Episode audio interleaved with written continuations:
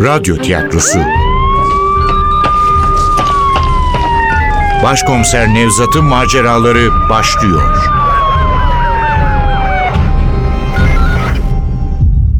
Kırlangıç Çığlığı. İkinci Bölüm. Eser Ahmet Ümit. Seslendirenler Başkomiser Nevzat Nuri Gökaşan Komiser Ali Umut Tabak Zeynep Dilek Gürel Savcı Nadir Hakan Akın Güzide Gülen Karaman Akif Soykan Ali Çorapçı Münir Levent Yıldız Efektör Cengiz Saral Ses Teknisini Hüseyin Karadeniz Yönetmen Zeynep Acehan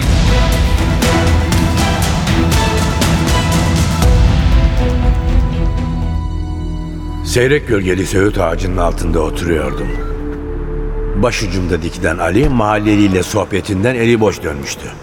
Kimse garip bir olayla karşılaşmamış, kimse şüpheli birini görmemişti. Zeynep'in söylediği gibi katil ya da katiller profesyonelce hareket etmişlerdi. Ama mutlaka bir açık verecekler, bizi onlara götürecek bir iz bırakacaklardı. Hep öyle olmuştu. Bu dava da öyle olacaktı. Fakat az ötemizde malzemelerini toparlayan olay yeri inceleme ekibi hiçbir ipucuna ulaşamamıştı. En azından ilk etapta bir delil bulamamıştı. Kolay kolay teslim olmayan Zeynep hala kum havuzunda kovanla mermi çekirdeğini aramayı sürdürüyordu. Bana gelince güya Ali'nin anlattıklarını dinliyordum ama aklım bu cinayetin kızımla bir alakası olabilir mi sorusuna takılıp duruyordu. Aysun'u taciz eden bu adamla pembe giysili Barbie bebeğin cinayet mahallinde aynı yerde bulunması bir rastlantı mıydı? Yoksa bana verilmiş bir mesaj mı? Zihnim bu sorularla meşgulken savcı Nadir cinayet mahalline geldi. Günaydın arkadaşlar. Oo başkomiserim. Demek siz bakıyorsunuz bu dosyaya. Güzel. Birlikte çalışacağız desenize. Tıpkı bizim Ali gibi sıcaktan hiç etkilenmemiş görünüyordu. Bir güreşçiyi andıran iri bedeni, çevik, sesi dinçti. Uyuşukluğumdan sıyrılarak ayağa kalktım. Günaydın, günaydın sayın savcım. Amir memur gibi değil, iki dost gibi ağır adımlarla kuşluk vakti güneşinin cayır cayır yaktığı kum havuzuna yaklaştık. Evet, kurban orada. Nadir sözlerimin devamını beklemeden cesedi incelemek için havuza inmişti bile. Kenardaki çıkıntının üzerine tüneyerek anlatmayı sürdürdüm. Gördüğünüz gibi ensesinden tek kurşunla vurulmuş. Katil maktulün sağ kulağının yarısını da yanına almış. Bu katilimizin parayla tutulan bir tetikçi olma ihtimalini güçlendiriyor.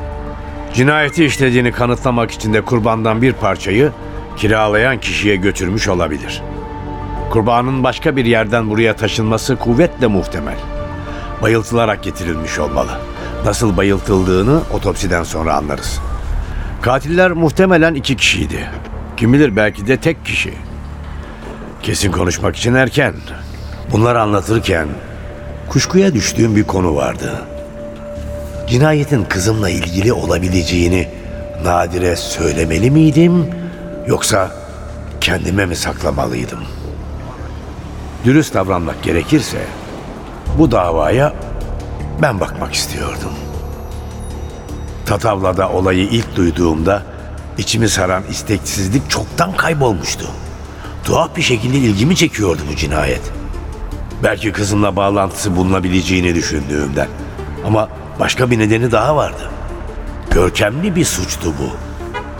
Kurbanın profesyonelce öldürülmesi ve olay yerinde oluşturulan o mizansen. Mesleki bir ön seziyle bu cinayeti bir tür meydan okuma olarak görüyor. Bu kanlı, bu cüretkar adeta küstahça davranışın bedelini ödetmek istiyordum. Öte yandan bu olay gerçekten de benimle alakalıysa ilgilenmem doğru değildi. O yüzden maktulün kızıma hediye ettiği bebekten söz etmem gerekirdi. Etik olan buydu. Fakat dosyanın elinden alınma ihtimali bu açıklamayı yapmaktan alıkoyuyordu beni. İşin tuhafı bu konudan Şefik'in ve Zeynep'in de söz etmemesiydi. Ki Zeynep savcıya cinayetle ilgili düşüncelerini ayrıntılarıyla açıklamaktan hiçbir sakınca görmüyordu. Şefik de Zeynep'ten farklı değildi. Kurbanın öldürülme şeklinden tutun da cesedin nasıl taşınmış olacağına dair her ihtimali bir kez daha sayıp dökmüştü. Ama hiçbiri ne cesedin yanına bırakılan bebekle kızım arasındaki bağlantıdan ne de benim maktulü tanıdığımdan bahsetmişti. Aramızda bu konuyu hiç konuşmasak da kararı bana bırakmışlardı. Zihnimdeki bu sessiz fırtınadan habersiz olan genç savcı bir yandan anlatılanları dinliyor, bir yandan da ilgiyle kum havuzunu incelemeyi sürdürüyordu. Nadir'i tanırdım. Birkaç davada birlikte çalışmıştık. İşine sıkı sıkıya bağlı. Son zamanlarda pek rastlanmayan kanun adamlarından biriydi. Ama ne yalan söyleyeyim, bu boğucu sıcağın altında cinayet yerini böyle özenle incelemesini ben bile biraz aşırı buluyordum. Belli ki aklından önemli bir şeyler geçiriyordu ama suskunluğu uzadıkça can sıkıcı bir sessizlik olmuştu. Adam çocuk tacizcisiydi. Hüküm giymiş, ceza almış bir tacizciydi. Öyle miymiş? Çocuk tacizcisi mi? Öyle. Benim kızıma da tacizde bulunmuştu. Sonunda itiraf etmiştim. Zaten nereye kadar saklayabilirdim ki? İyi de oldu, rahatladım. Ama Nadir'in bir kadınınki kadar güzel gözleri yerinden fırlayacakmış gibi şaşkınlıkla açıldı. Ne diyorsunuz başkomiserim? Sizin kızınıza mı? Evet. Benim ölen kızıma yıllar önce. Maktul şu pembe bebeğin benzerini hediye etmişti kızıma. Şaşkınlığı büyüdü ama kendini çabuk toparladı. Önemli bir sorunun cevabını arıyormuş gibi bir süre süzdü. Artık sıcakta yavaştan şişmeye başlayan cesedi. Fakat aradığı yanıtı bulamamış olacak ki yeniden bana çevirdi gözlerini. Ne diyorsunuz bu işe? Bütün bunların manası ne? Bana kalırsa muhtemelen tacize uğrayan kızın yakınlarından biri yapmıştır bu işi. O duyguyu ben de yaşadım çünkü. Allah kimsenin başına vermesin. İnsan çıldıracak gibi oluyor.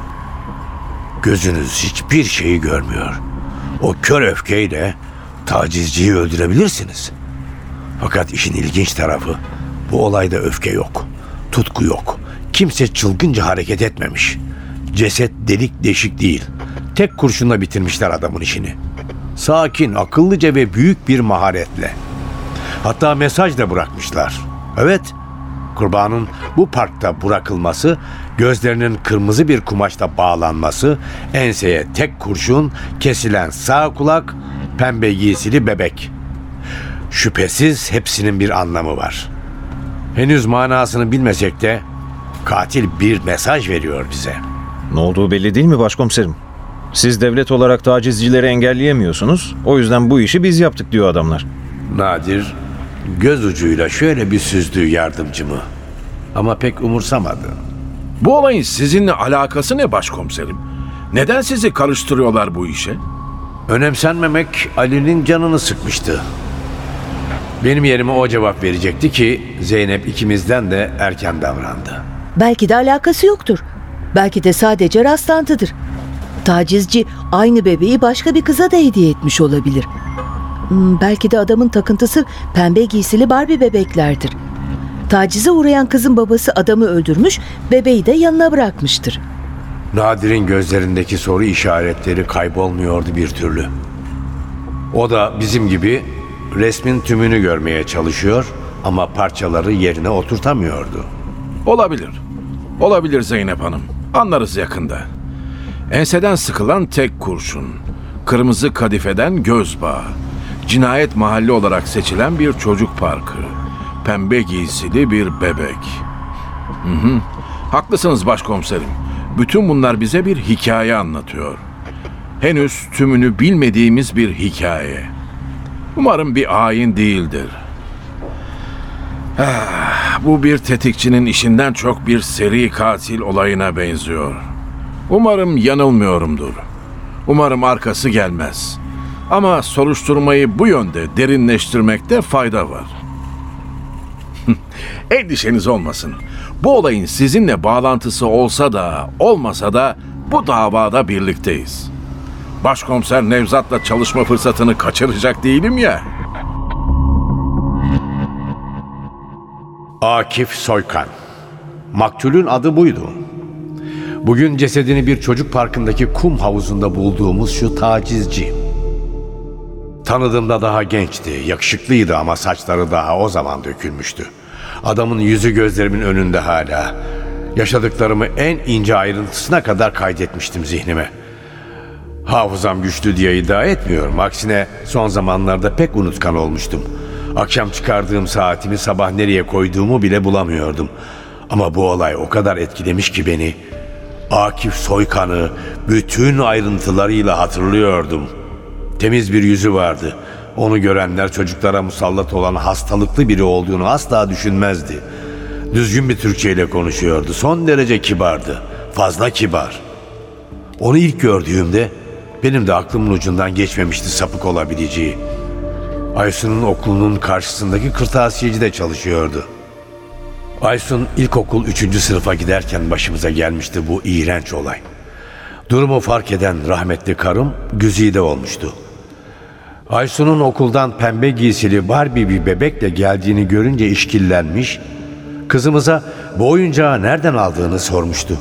Aysun da Akif abi verdi deyince kuşkuları iyice artmış, olayı o akşam bana anlatmıştı.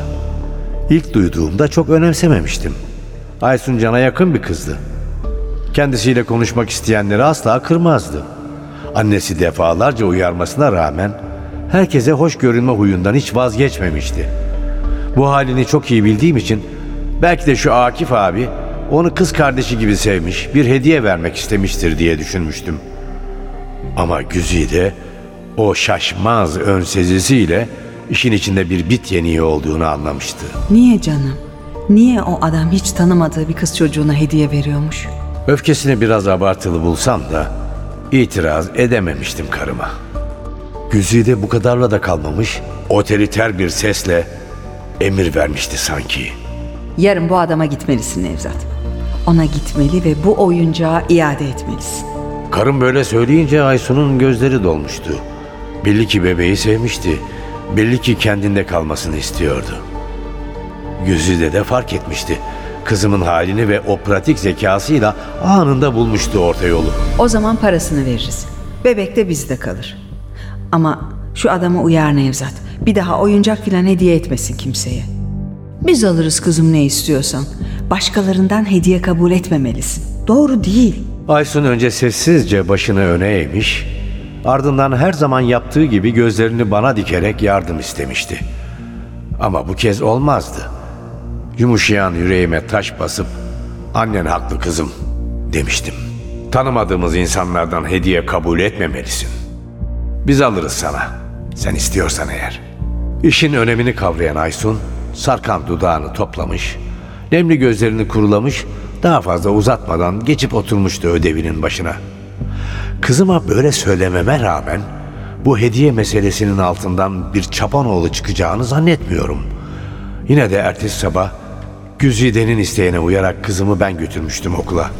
Önce kırtasiye dükkanına uğramıştık. Aysun tezgahın arkasındaki temiz yüzlü iyi giyimli genci göstererek işte Akif abi bu demişti. Aysun'un yanında beni gören gencin beti benze atmış ama bozuntuya vermemeye çalışmıştı. Oyuncağı tezgahın üzerine koyarak bu bebeği sen mi verdin kızıma diye sormuştum. Masum bir gülümseme bürümüştü yüzünü. Kusura bakmayın. Kızınız o kadar çok istiyordu ki bebeği içimden geldi. Çocukları sevindirmek sevaptır diye düşündüm. Ama Bak Akif aması maması yok. Başın belaya girer anladın mı? ama inanın bana kötü bir niyetim yoktu. Bunun niyetle alakası yok Akif. Seni tanımıyoruz. Ne ben ne de kızım. Sen de bizi tanımıyorsun. İyi niyetle yapmış olabilirsin ama yine de münasebetsiz bir davranış bu.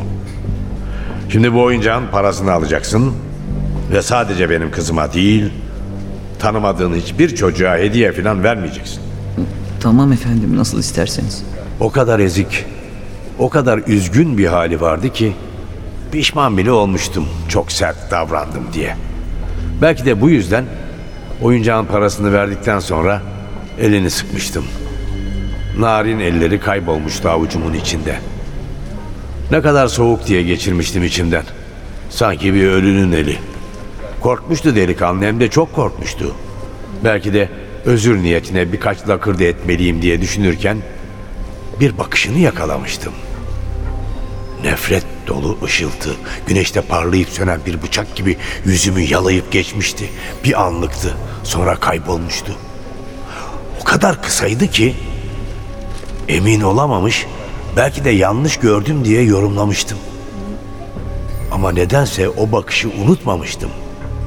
Merkeze döner dönmez Asayiş şubeden bizim Şaşı Münir'i aramış, Akif Soykan'ı araştırmasını istemiştim.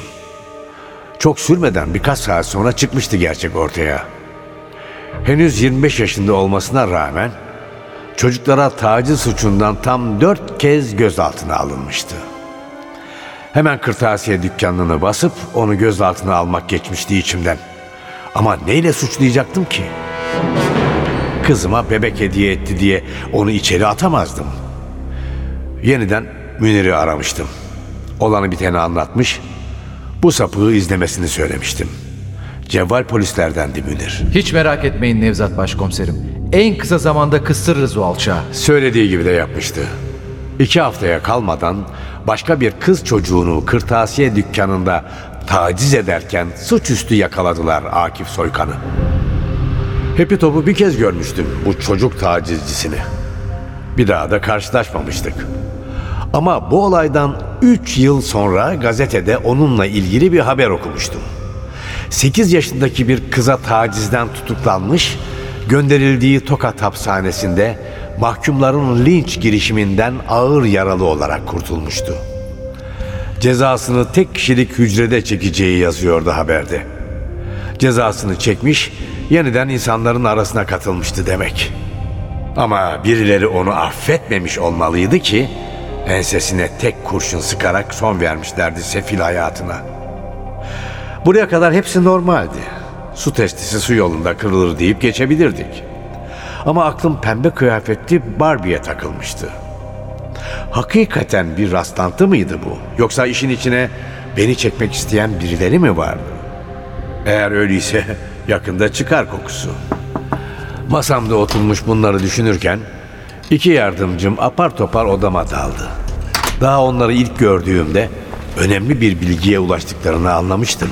Ali gergindi. Zeynep sakin görünüyordu ama kestane rengi gözlerindeki ışıltı ele veriyordu heyecanını. Kucağında tuttuğu mavi kaplı dosyayı masamın üzerine koyarken daha fazla tutamadı kendini. Körebe. Körebe uyanmış başkomiserim. Körebe kim? Ne uyanması Zeynep? Seri katil. Nadir Bey haklıymış. Bu bir seri katil vakası. Evet başkomiserim. Acayip bir katille baş başayız. Yahu çocuklar şu konuyu başından anlatsanıza niye böyle bölük pörçük konuşuyorsunuz? Seri katil başkomiserim. Körebe acımasız bir seri katil. Ama farklı bir seri katil. Çocuk tacizcilerini öldürüyor. Körebe denmesinin nedeni de kurbanlarının gözlerini bağlaması. Sanki bu alçakları öldüren ben değilim, taciz ettikleri çocukların ruhu demek istiyor. Kendini bir tür adalet dağıtıcısı gibi görüyor. E, pek haksız da sayılmaz. Ne Ali? Adamın işlediği cinayeti onaylıyor gibisin. Yok başkomiserim cinayeti falan onaylamıyorum da bu körebe tuhaf bir adam. Belli ki kötüleri ortadan kaldırmaya adamış kendini. Yani yakaladığımız katillere pek benzemiyor. Belleğimde bir şeyler kıpırdadı. Gazeteler üst üste manşetler atıyor, televizyonlar bağırıyordu. Artık bir seri katilimiz var diye. O sıralar Antalya'da bir zincirleme cinayet vakasına bakıyordum. O yüzden ayrıntıları bilmiyorum ama katile körebe lakabını taktıklarını çok iyi hatırlıyordum. Bu cinayeti işleyen o seri katil miydi? İşte ondan emin değildim. Nereden biliyorsun Ali'cim? Daha adamımızın körebe olduğundan bile emin değiliz. Akif Soykan'ın gözleri bağlı diye katil adayını şıp diye bulduk mu sanıyorsun? Sadece göz bağı değil başkomiserim. Cinayetin işleniş tarzı da aynı. Kurbanlarını tek el ateş ederek ensesinden vuruyor, gözlerini kırmızı kumaşla bağlıyor, sağ kulaklarını kesiyor ve yanlarına bir oyuncak bırakıyor. Üstelik kurbanlarını ya okul bahçesine ya oyun parkına ya da Luna Park gibi çocuklar için yapılmış mekanlara bırakıyor. Bu kadar benzerlik olur mu? Ahan da şuraya yazıyorum katilimiz kesinlikle körebe. Bu körebe en son cinayetini ne zaman işlemiş? Aa, hemen söylüyorum başkomiserim. İşte burada. 2012 yılının Haziran ayı. Evet, en son cinayetini 2012 yılının 6 Haziran'ında işlemiş.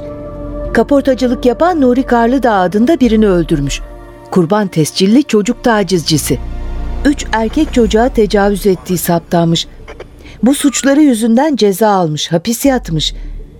Cesedi 6 Haziran'da Altunizade'de bir ilkokulun bahçesinde bulunmuş. Kurbanın yanında mor bir oyuncak kamyonet varmış. Kurban ensesinden vurularak öldürülmüş. Kırmızı kadifeden bir göz bağı varmış. Sağ kulağının yarısı da kesikmiş. Cinayet mahallinde ne bir kovan bulunmuş ne de mermi çekirdeği. O tarihten sonra vukuatı yok mu? Hayır başkomiserim. Ondan sonra sessizliğe gömülmüş. Mesleki tabirle uykuya yatmış. Ama yıllar sonra artık ne olduysa yeniden başlamış öldürmeye. Ne olacak? Memlekette o kadar çok sapık türedi ki. Adamcağız durumdan vazife çıkarmış. Peki bu körebe kaç kişiyi öldürmüş bugüne kadar biliyor muyuz? Kurbanlarının sayısını yani. 12 kişi başkomiserim. Üstelik cinayetlerin hepsi 2012 yılında işlenmiş. Bu 12 sayısı önemli.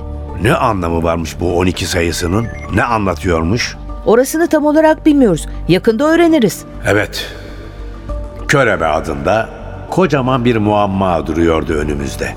Belki kendini adalet savaşçısı zanneden bir manyak, belki de yaralanmış ruhunu öldürerek iyileştirmeye çalışan bir çaresiz. Karanlıkta bir nokta kalmasın diye sordum. Ve 2012 yılı boyunca öldürdüğü 12 kişinin hepsi de çocuk tacizcisi öyle mi? Kesinlikle başkomiserim. Hepsi çocuk tacizcisi. Hepsi bu suçtan tutuklanmış kişiler. Bir kısmı suçunu itiraf etmiş, ötekilerse tacize uğrayan çocuklar tarafından teşhis edilmiş. Hepsi bu iğrenç suçu işledikleri için en az iki kez ceza almış. Ve körebe cinayetlerin hepsinde aynı rutini uygulamış. Aynen öyle. Enseden tek kurşunla gelen ölüm. Kırmızı kadifeden göz bağı, sağ kulağı kesildikten sonra çocukların bulunduğu mekana bırakılan ceset ve bir oyuncak. Ve 2012 yılında öldürülen 12 tacizci. Tabii bulamadığımız başka kurbanları yoksa. Belki başkalarını da... Bence yoktur Ali'cim.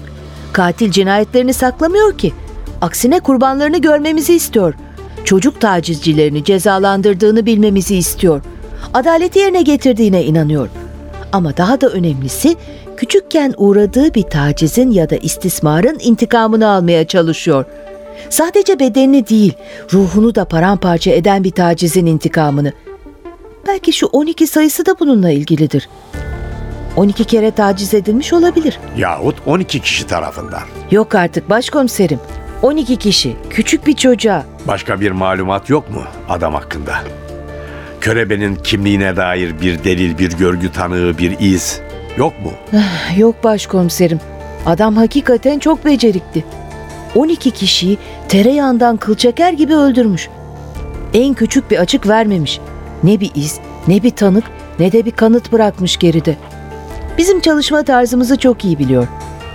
Belki de bizden biridir. Bizim Şefik olmasın. Ne de olsa olay yeri incelemenin komiseri adam.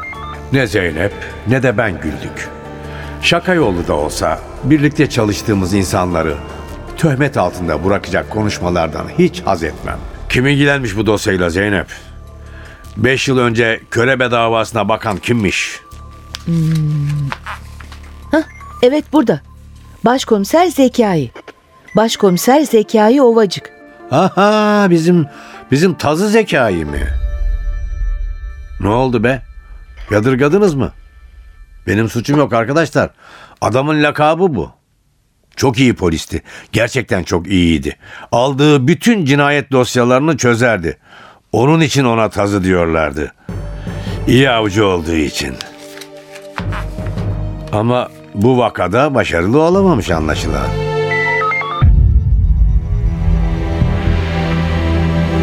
Kırlangıç çığlığı.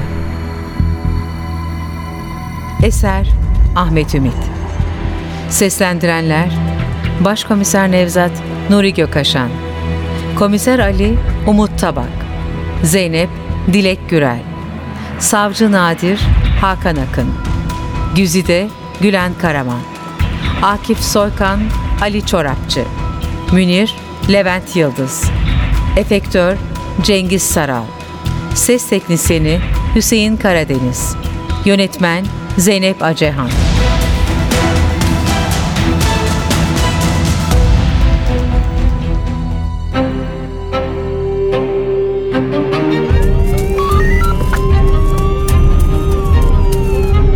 Radyo tiyatrosu Başkomiser Nevzat'ın maceraları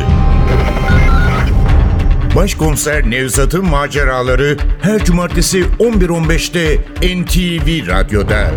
Kaçıranlar ve tekrar dinlemek isteyenler içinse ntvradio.com.tr'deki podcast sayfamızda.